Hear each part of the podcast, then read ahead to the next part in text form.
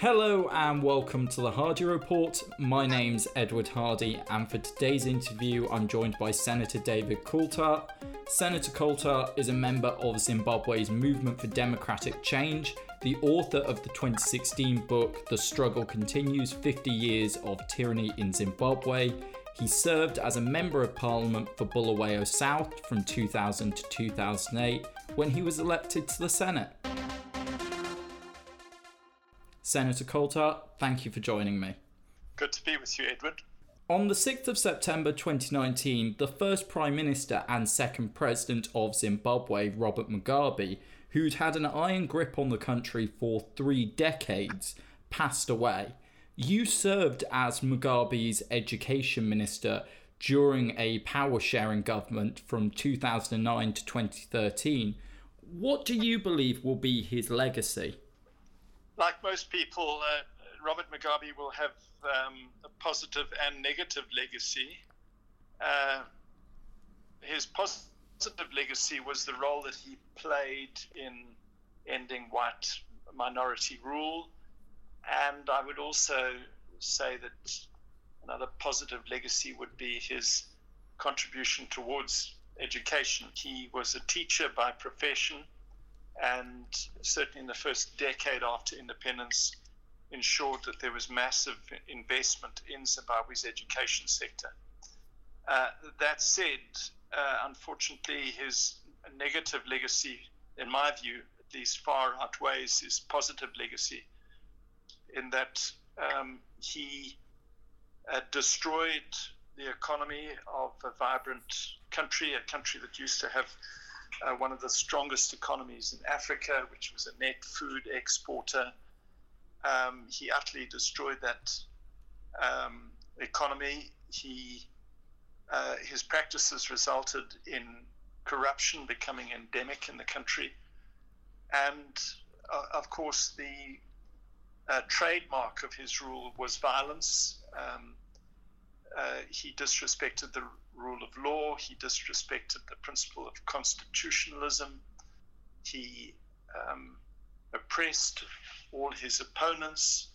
Um, and he caused, uh, directly or indirectly, tens of thousands of people to die during his rule. Um, and so, although he does have some positive aspects to his legacy, they far outweighed by the negative aspects.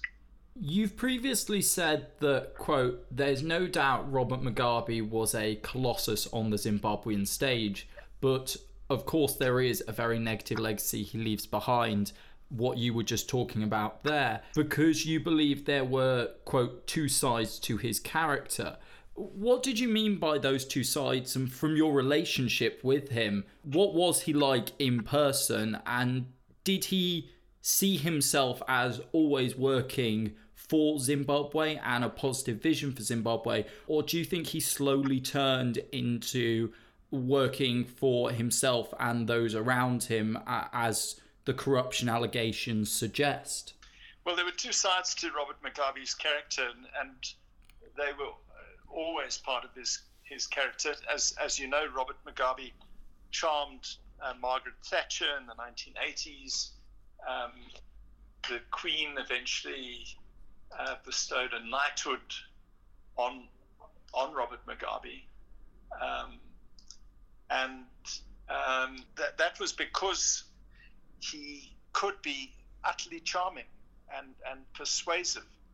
Uh, but there was another side to his character, and that was a, a very dark side where he said one thing, did another thing, um, spoke about uh, democracy, and and yet acted to to oppress um, people. Uh, and I would say that he, he never changed in that regard.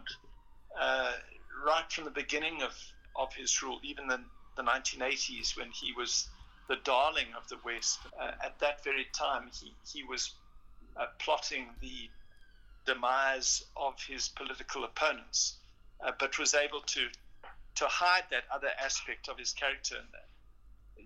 And personally, I saw uh, both sides of his character. He, he could be utterly charming to me. He had often a, a great sense of humor. He could get an entire meeting laughing. He he would, um, for example, I had uh, an, incident involving my youngest daughter who'd been mauled by a lioness, and uh, he showed genuine concern for her.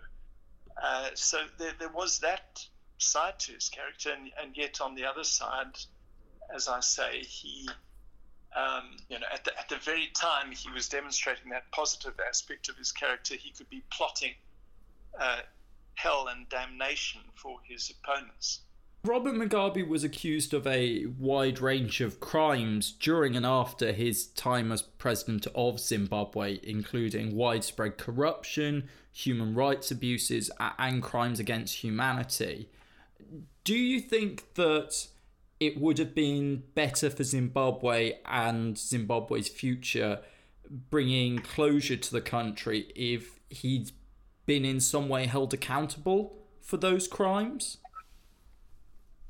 We can't put uh, Robert Mugabe, uh, uh, or, or, rather, blame Robert Mugabe alone, uh, because he was part of the system, and uh, part of that system was a system that he didn't create. You know, for example, there's no doubt in my mind that the culture of impunity started at Lancaster House in 1979, when not just Robert Mugabe wanted to um, close the door on past atrocities, but Ian Smith uh, of the Rhodesian Front was anxious to do the same.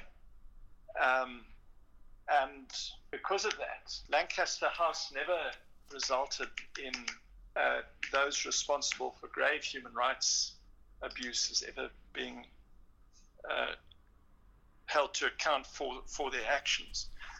So the point I'm simply making is that um, yes, Robert Mugabe himself uh, was guilty of very serious crimes against humanity uh, but he wasn't the only one in his administration. And uh, there's no doubt that very serious um, uh, things happened during the the civil war, which raged in the, in the 1970s, and, and both sides were were guilty of of very serious acts during that period. Do you think that anyone, not just related to the crimes that Robert Mugabe committed, but do you think that with the issues criminally that occur in Zimbabwe, you talked about what's happened in the past and corruption, which is seen to be ongoing. Do you think anyone will be held accountable for crimes of this nature at any point? Or do you think that, as you were talking about there, people will continue to sort of sweep it under the rug, as it were, the issues of the past? The problem that we face legally in, in the country is that, uh, for example, Zimbabwe has never signed up to the International Criminal Court. Uh, it has never ratified the Treaty of Rome. Uh, and so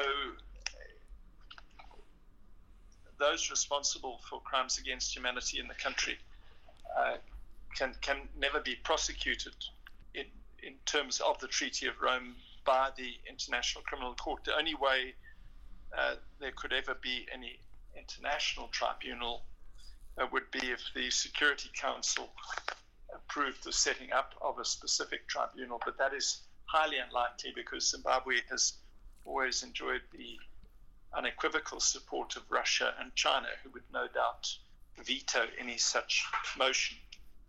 Um, so the only way they are ever going to be held to account is, is through our domestic courts, which of course uh, at present are tightly controlled by the uh, by the government and in, indeed by those responsible for these crimes.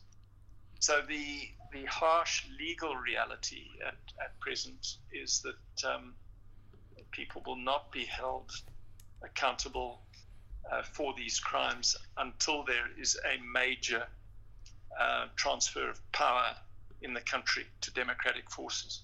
while Robert Mugabe's presence was undoubtedly felt up until his death, he'd been removed from power in a coup in November 2017, being replaced by now President Emmerson Mnangagwa.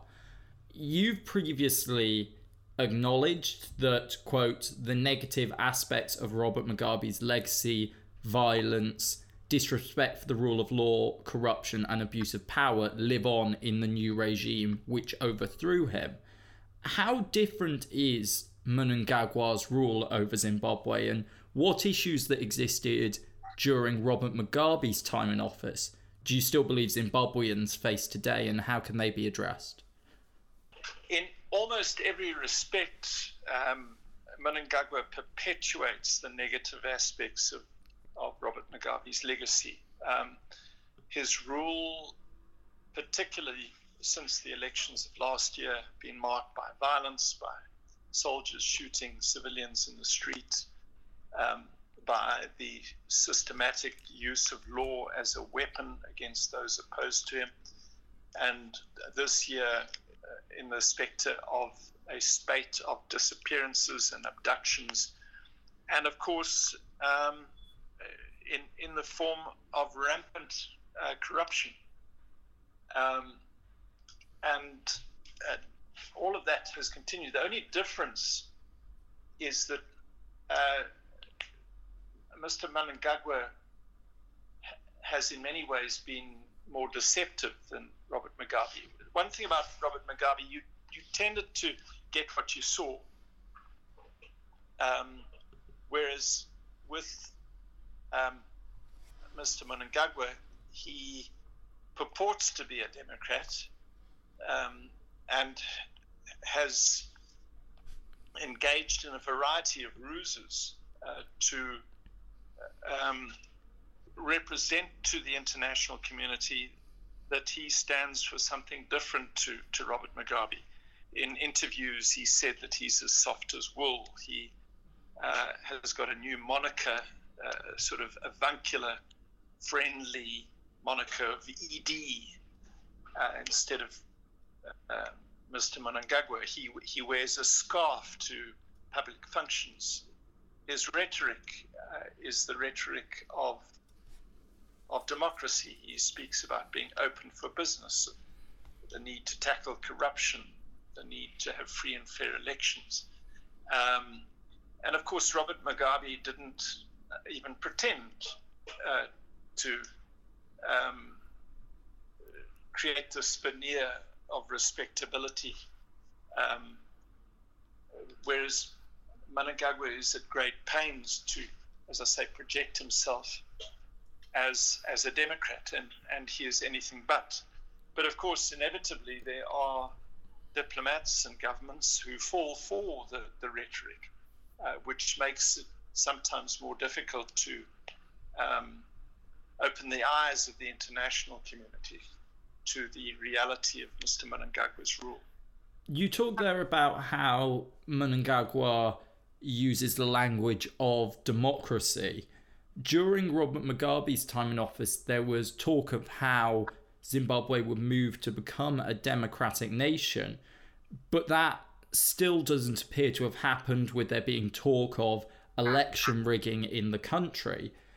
Do you think Zimbabwe will at some point be able to move forward and become a true democracy? And if so, how long do you see that taking to happen, if ever possible? I think that the answer to um, this question is is uh, is found in the uh, demographics of the country, uh, in that uh, both Mr. Mugabe and Mr. Mnangagwa um, belong to a generation which suffered under white minority rule and which uh, had to wage a very brutal um, war of, of liberation against the white minority government. And, and that has left uh, its mental and psychological scars on the country and indeed on the personalities of, of these uh, leaders. Uh, whereas the coming generation, which uh, did not suffer um, the horrors of, of war has has a different outlook. And there's no doubt in my mind that uh, when this generation retires, uh, the coming generation has a different outlook on on life, um, and um, I think that that is the moment when Zimbabwe will start to chart a completely different course and, and embrace uh, the Constitution and constitutionalism and respect for the rule of law. And, and that's when we'll see these uh, profound changes. During Robert Mugabe's reign and under Emmerson Mnangagwa, you, your family, particularly your son Doug, other opposition figures have faced persecution and harassment from the government, from those in power. How difficult is it for Zimbabwe to emerge into a democracy when opposition is persecuted or crushed? Well, it's very difficult. Um, and, and of course, one of the great problems that we face is that the disease of authoritarianism is infectious.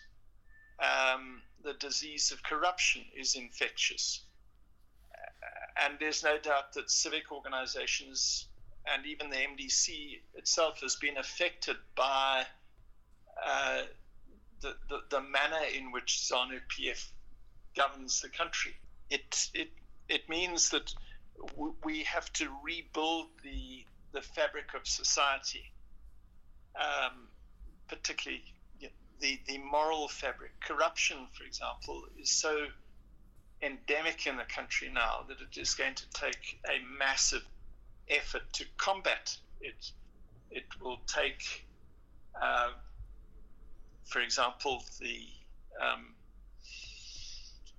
the reconfiguration, the retraining uh, of, of the judiciary, of the police force, the prosecutorial authority to ensure that um, people understand that corruption is damaging to a country and, and should be prosecuted.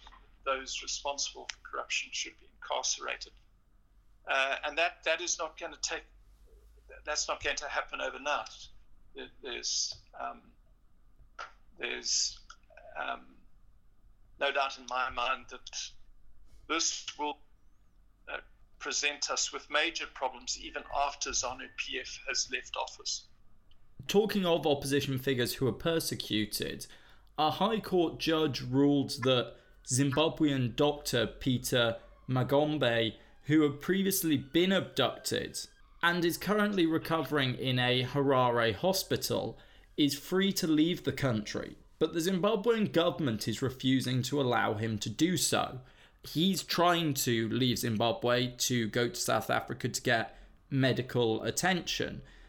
For those that don't know who he is, why has he been targeted by the government and why is he being prevented from travelling despite the court order saying he should be free to go? It, it's hard to understand uh, what the government motivation in that was. Um, it it does appear that they were extremely concerned that um, he would leave the country and uh, and travel to the, the United States and embarrass um, uh, Emmerson Mnangagwa. So th- there is one theory that he um, was held excuse me, in the country to um, just so long, so long as it took to prevent him from going to um, the the United States. Um, there is a, another theory that he has been injected with some substance, and apparently, from a forensic perspective, uh, the longer that substance is in a body, the harder it is to detect. Uh, and so the, the, the, the, other theory is that they wanted to hold him back. Uh, Zimbabwe does not have the toxicology research facilities that South Africa has. And so they have not been able to identify uh, exactly what he, he was injected with. Uh, and, and, the theory is that they held him back uh, just as long as they could to literally to, to eradicate the, the, the evidence of um, what what this young doctor was injected with. But of course, this is all speculation. Part of the situation surrounding Peter Magombe is the persecution of trade unionists and opposition activists.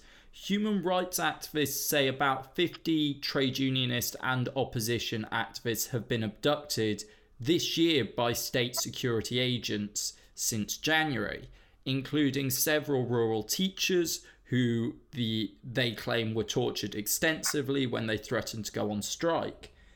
If Zimbabwe is trying to move forward, as Emmerson Mnangagwa claims, and wants to become a true democracy, why are they so unwilling to allow citizens to express opposition? Why are they concerned about letting people voice, uh, letting people have their voices heard?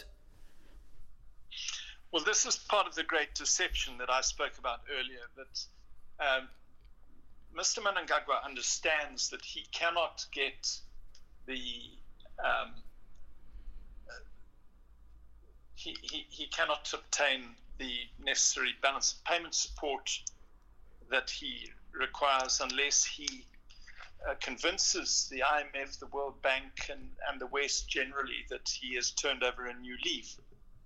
And, and that is why we've got all this rhetoric. But of course, his assumption is that he could do that uh, and still effectively control the country. The problem is that in the election last year, we believe that he lost that election and he was forced to resort to illegal, unconstitutional, and in some respects heavy handed um, tactics to. Um, to ensure that the final result came out in his favor. And to that extent, the, the veneer has dropped.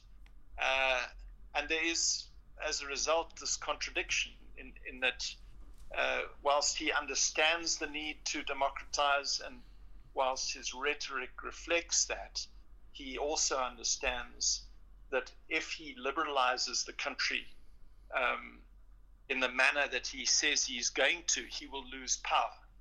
And, and so we face this constant uh, mirage, this constant act of deception, this smoke and mirrors a game in the country where they speak the language of democracy and uh, transformation, and yet their actions uh, belie that, and and the, their actions are of a uh, an authoritarian regime no different to Robert Mugabe's regime.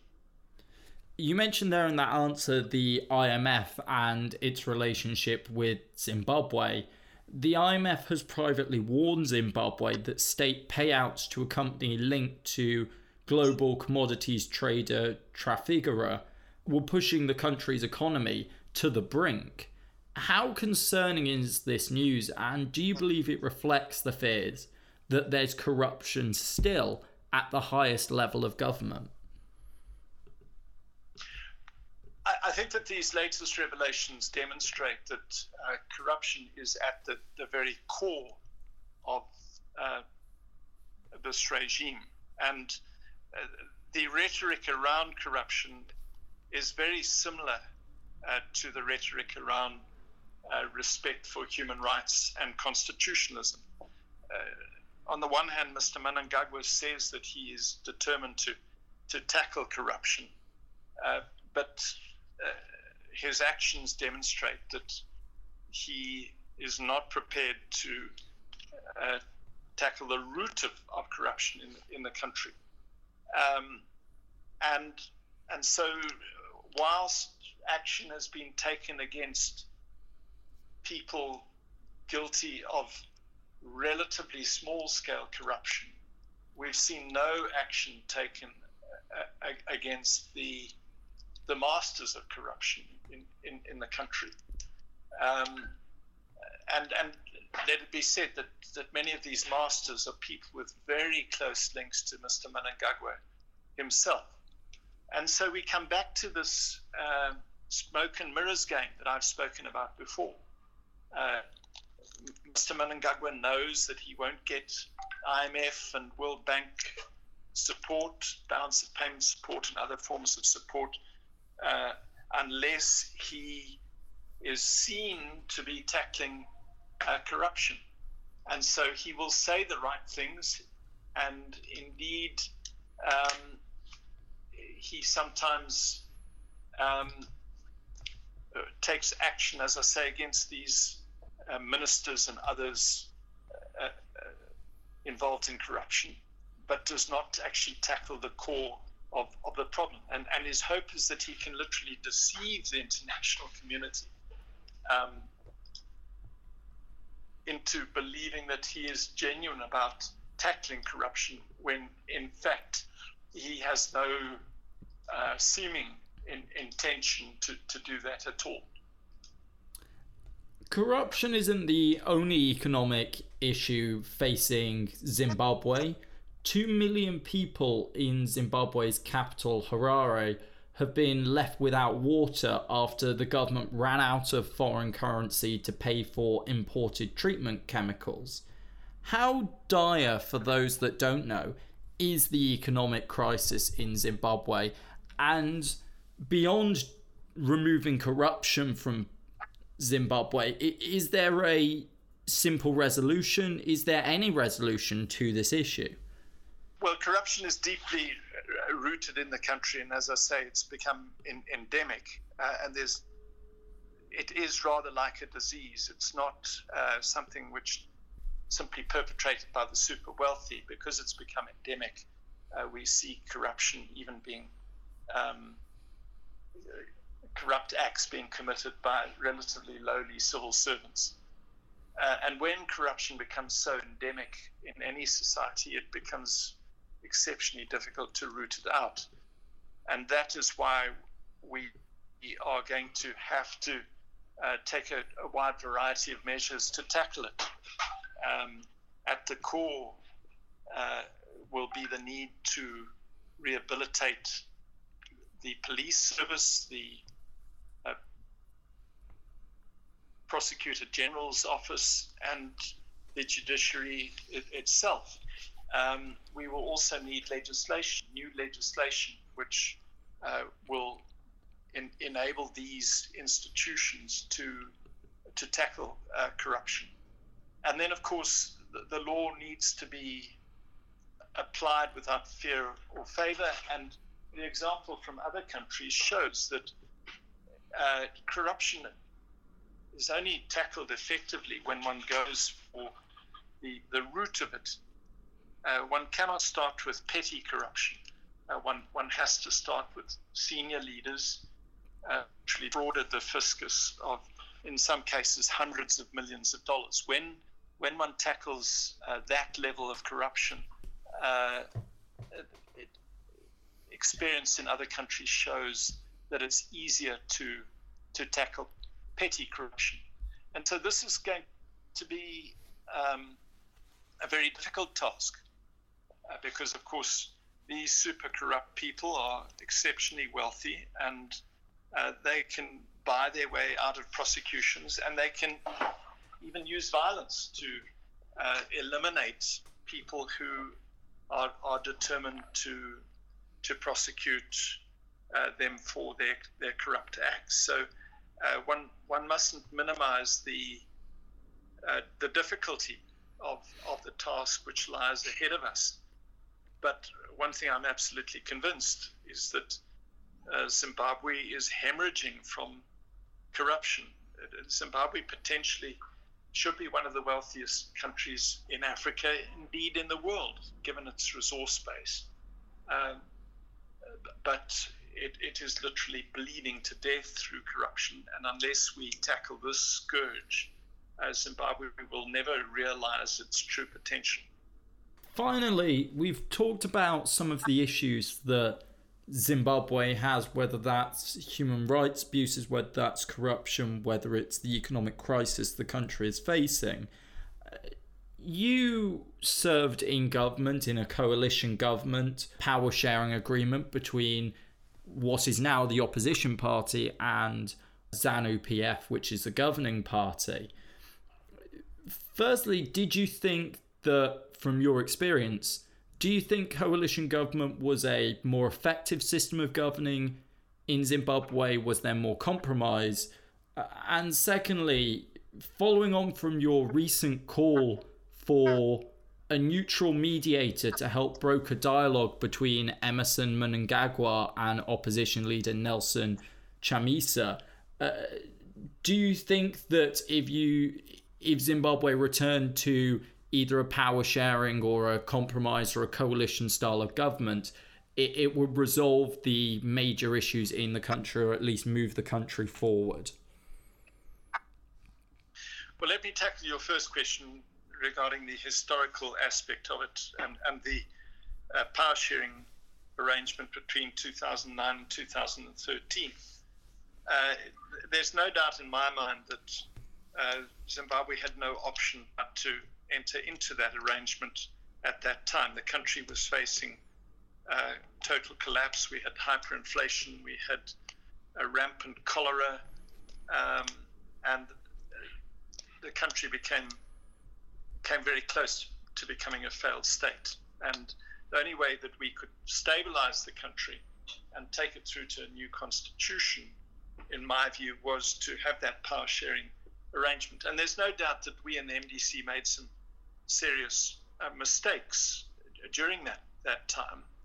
Uh, so I'm not seeking to exonerate us and to say that we acted perfectly. We we allowed ourselves to to be assimilated into ZANU PF's style of, of leadership, and quite frankly, we were we were rather naive in certain respects in thinking that ZANU PF had turned over a new leaf and that it would respect the new constitution agreed to.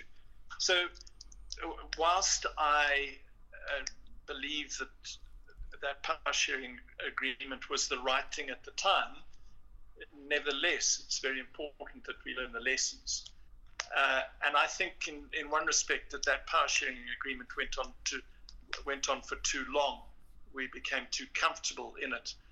Uh, looking to the future, bearing in mind that historical lesson, there's no doubt in my mind that Zimbabwe, in one respect, is in a very similar position it was in 2008 with a collapsing economy, uh, very low levels of confidence in the country, and in many respects, it's beyond the power of any individual or any individual political party uh, to resolve the problems facing Zimbabwe.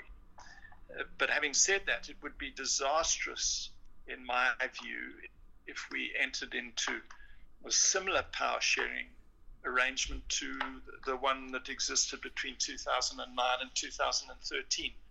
What we need now is more transitional authority. Um, the one big difference between now and then is that we now have a constitution which we've agreed to, which the entire nation, uh, by an overwhelming vote in 2013, approved. Um, and it, it means that we don't have to go through that tortuous process again of agreeing to the rules which are going to govern the country. So, uh, in, in summary, I, I think what we need initially is, uh, as I've said, a dialogue which will be mediated by a neutral, uh, independent mediator. Um, and that that media result in a transitional authority, a short-term transitional authority, and the mandate of that transitional authority uh, will be to take the country through at the earliest possible uh, opportunity uh, to uh, fresh elections, uh, which should be, be ideally conducted by an independent authority such as the United Nations in terms of our constitution, uh, so that uh, the government coming out of that process genuinely enjoys a mandate uh, from the Zimbabwean people, which is not the case at present.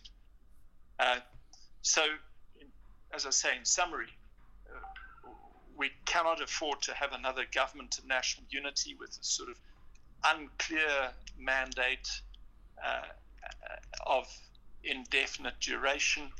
Uh, but what we desperately need is a transitional authority uh, that can take us through to free and fair elections, lawful elections in the, sh- in the shortest possible time. Senator David Coltart, thank you for joining me. Thank you. That was Zimbabwean Senator David Coltart. You can find out more about him on Twitter at David Coltart or at davidcoltart.com. That's all for this week. What did you think about that interview? Let me know on Twitter at Edward T. Hardy. If you enjoyed this podcast, don't forget to give us a five star rating and subscribe. Until next time, goodbye.